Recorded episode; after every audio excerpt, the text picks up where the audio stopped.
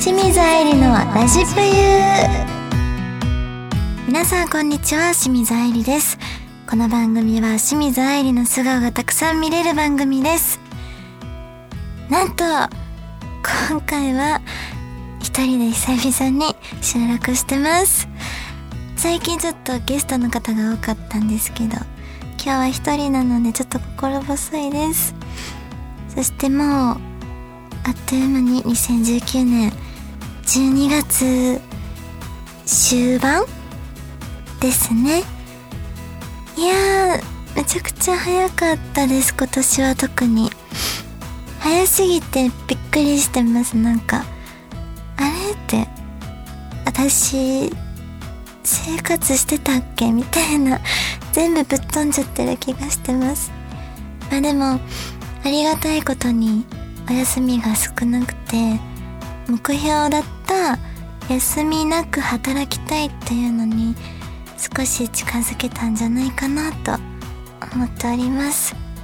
2020年はね、さらに忙しくなれるように引き続き頑張るので応援していてください。はい、この番組は皆様からのメッセージも募集中です。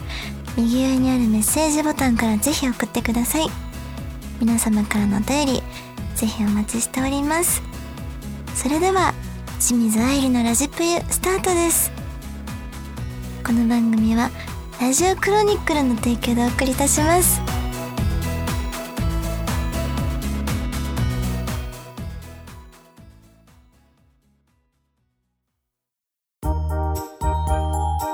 愛理のお便り読んじゃうぞのコーナーですえー、早速読んでいきたいと思いますまずたまもんさんからのお便りです愛理さんのほんわかした喋りと、ちょっと天然な感じでとてもほっこりした気持ちになりました。これからも応援してます。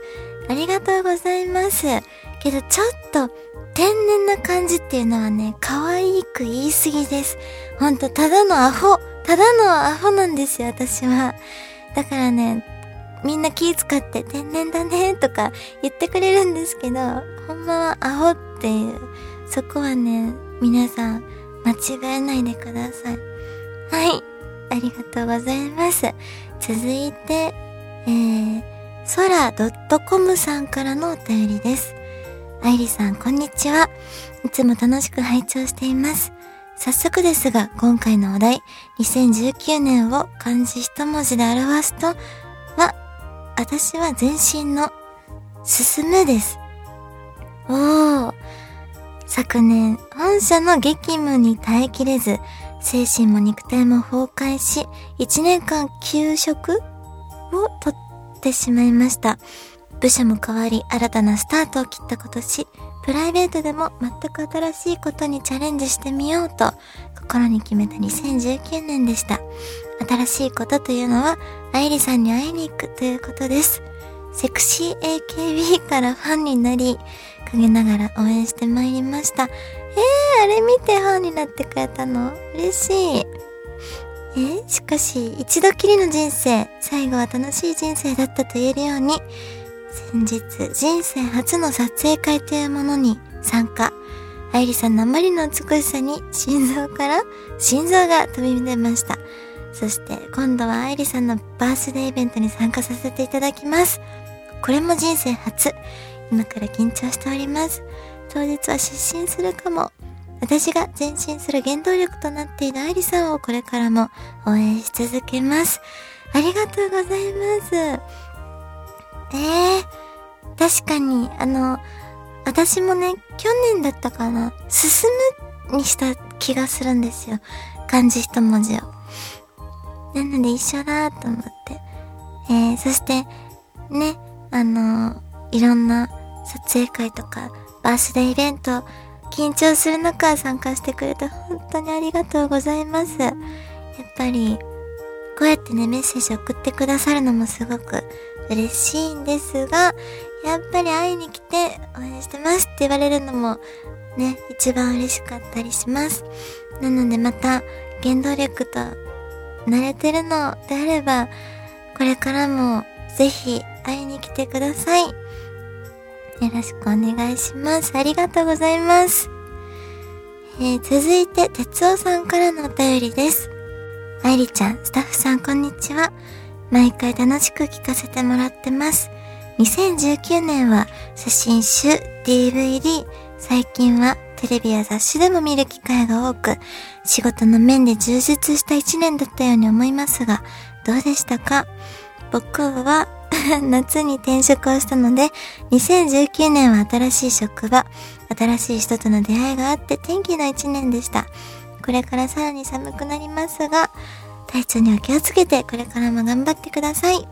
ありがとうございます。えー、そうですね、今年は写真集をきっかけに雑誌のお仕事もたくさんやらせていただいた年になりました。すごく充実した一年だったかな？なんか、本当にびっくりするぐらい早くて、なんかね、まだ追いついてない感じなんですよ。私だけかな？なんかか、もうみんな先に行っちゃってるような感じ。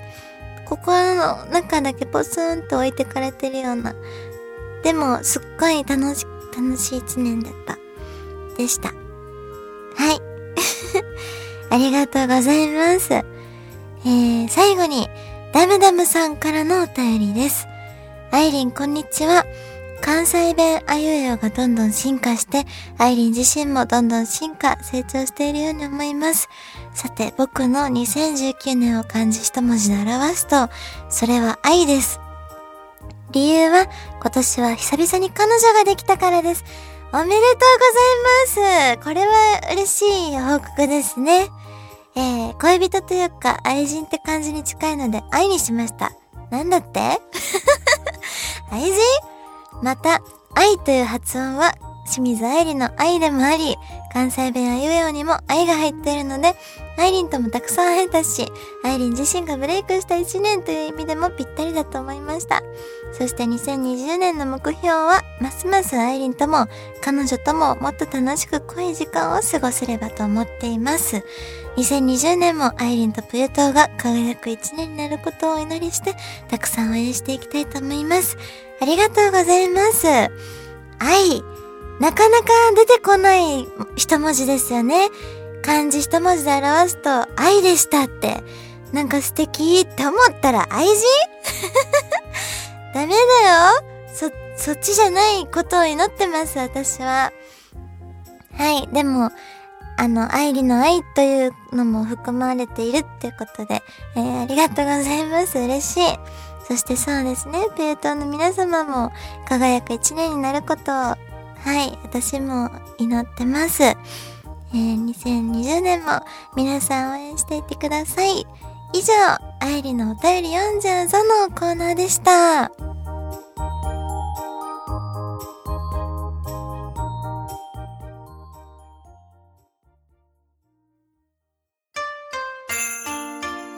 愛理の2019年を振り返ろうのコーナーです。はい。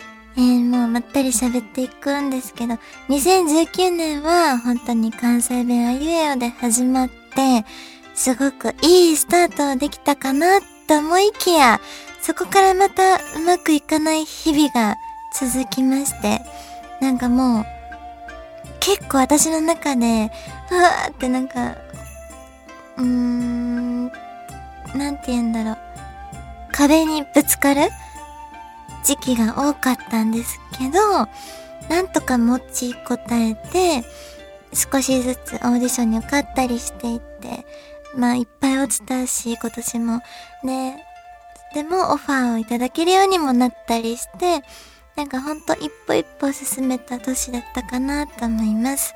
で、今年はね、バラエティ番組の出演も多く、まあ女が女に怒る夜から始まり、えー、さんま御殿も出させてもらったり、まあ、これはね、もう、収録よりも緊張したオーディションがあったんですけど、もう、何十人って人が会場にいるんですよ。めっちゃ怖くないですか？もうこんなオーディション怖いの今まであったかなってぐらいの、覚えてます、今でも。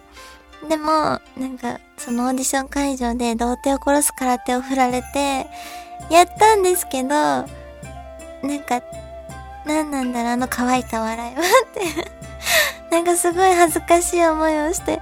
まあでもそのおかげでね、初めてのゴールデン番組に出させてもらったりして、あと、有吉反省会だったりとか、ダウンタウンデラックスとか、うちのガヤがすみませんとか、明石家電子代とか、あとはね、今年2年間ずっとお世話になった DT テレビとか、本当にいろんな番組に出演させてもらって、ね、ヒヤヒヤしたし、まあでも、順調に見えてるであろう清水愛理に、なんかついていくのに必死な年でした。みんなからやっぱ順、順調だね、清水さんとかってすごいいろんな現場、現場で言われてたんですよ。だから、いや、そんなことないのになって結構私、なんか、崖にいるような感覚だったんですけど、でも、周りからはそう見えてるんだって思うと、そこに乗っかんなきゃみたいな、なんかすごい不思議な感覚でした。でも、めちゃくちゃ楽しい一年だったんですよ。で、しかも、私、なんと大作会だったんですよ。今年。すごくない？ダサい、ダサい会だって。噛んじゃった。普段言わないから大作会とか。大作会なのに、大作会を吹き飛ばせたかなと思うんです、今年。だから、大作会だからとか、役年だからって結構皆さいろいろあると思うんですけど、もうそんなの関係ないよって証明されたって思います。まあ、もちろん、ね、落ちた時期もあったけど、なんかそういうのってね、自分次第で吹き飛ばせるんだっていうのを感じました。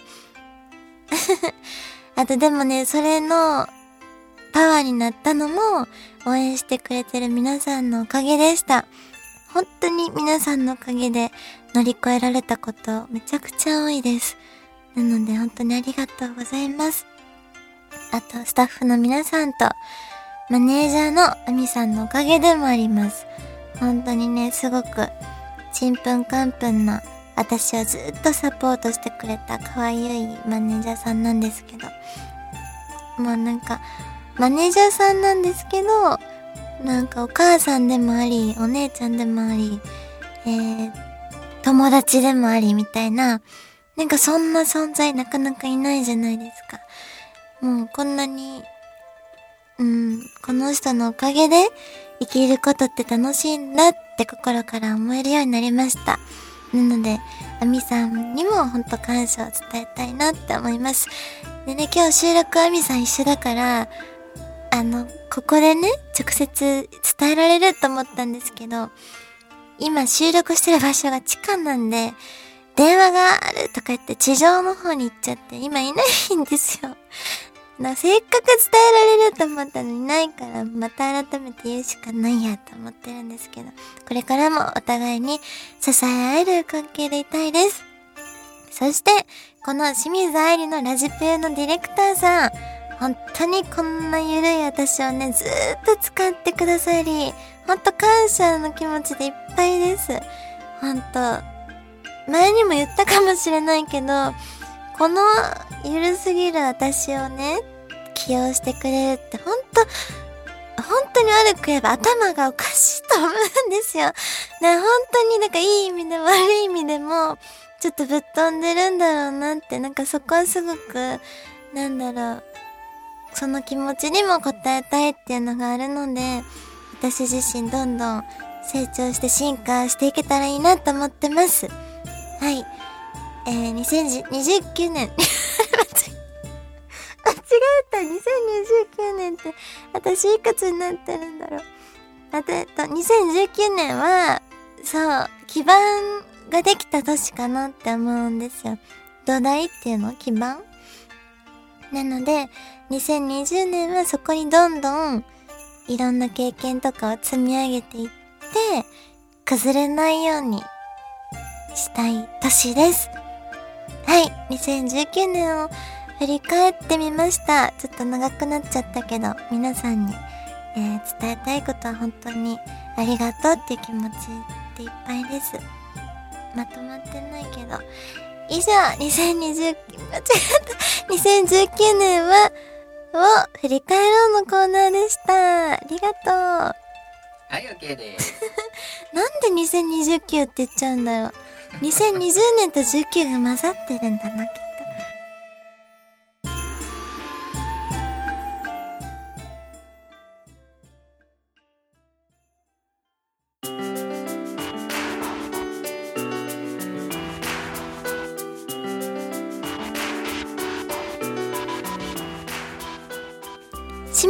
のラジプユ、そろそろエンディングの時間です。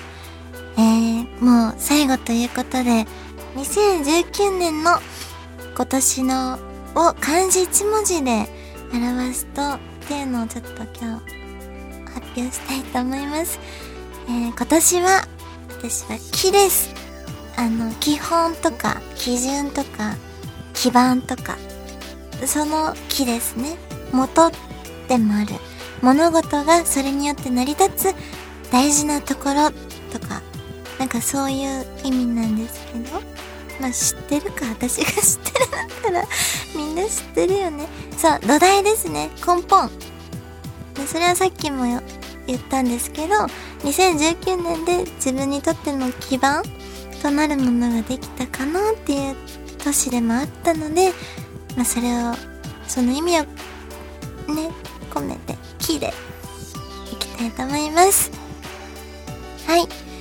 えー、そして告知を早速させてもらいたいのですが、2020年の1月4日、11時半から日テレさんで有吉反省会のみそぎが放送されます。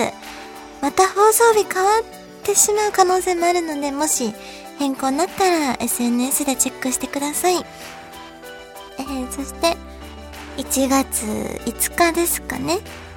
BS のスポ様という番組に出演させていただくのですが、これもね、まだわからないので、変更になる可能性もあるので、あくまで、ふわっと頭に入れといてください。そしてこれは変更ありません。1月9日、え、木曜日、ダウンタウンデラックス新春スペシャルに出演させていただきます。いやー、まさかの新年一発目に、あの、出させていただけるなんて、なんていいスタートなんだろうっていう。もう本当に嬉しいです。皆さん、まあ、こね、前回より目立てなかったかもしれないけど、まだ収録まだなんですよ。だけど、まあ、見守っていてください。はい、一旦はこのぐらいにしときましょうかね。以上、告知は以上になります。はい。えー、そしてこの番組では皆様からのメールやコメントも募集しています。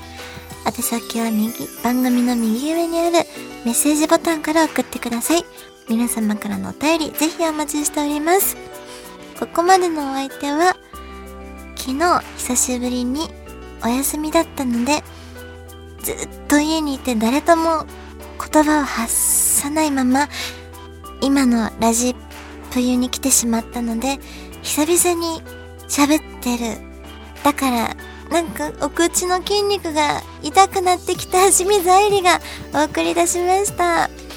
2019年も皆さん本当にありがとうございました。えー、2020年も応援してください。よろしくお願いします。それでは皆さん良いお年をこの番組はラジオクロニクルの提供でお送りいたしました。